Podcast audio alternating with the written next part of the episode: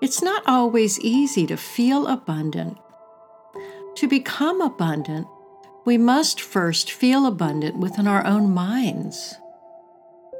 Abundance is one of those concepts that is tricky. The more stressed and anxious you are about your state of abundance or your state of lack, the less the abundance will flow. Try blessing your state of abundance and even blessing and appreciating the journey of lack you may have been on. Finding the blessing within difficult times is what blessisms are all about. So today I'm sharing the blessism for abundance. I bless all those times in my life when I may not have felt so abundant. What a powerful lesson of perception. I now realize I am not defined by the number of things I own or the amount of money in my bank account.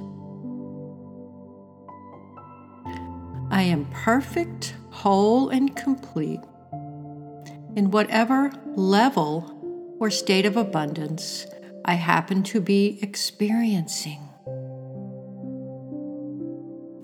I now see that abundance is a state of mind and consciousness.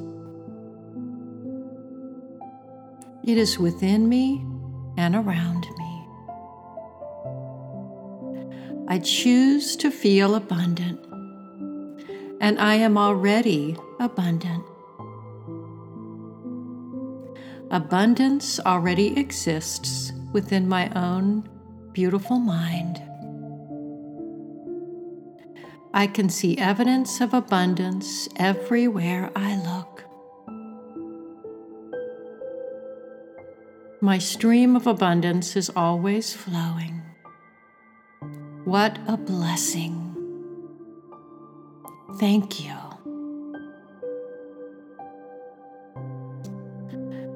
So take a moment to reflect on how you view abundance.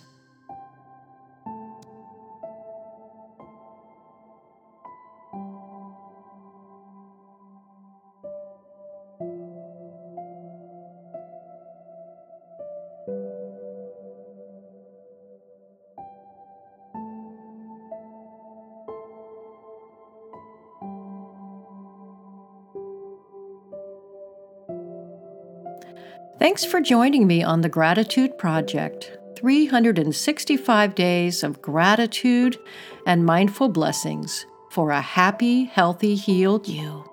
To find out more about blessisms, check out our website at mindfullyblessed.com. And be sure to visit our podcast network site, gratitude365life.com. If you'd like to learn more about my coaching services, visit thegratitudecoach.com. Thank you very much for joining me today.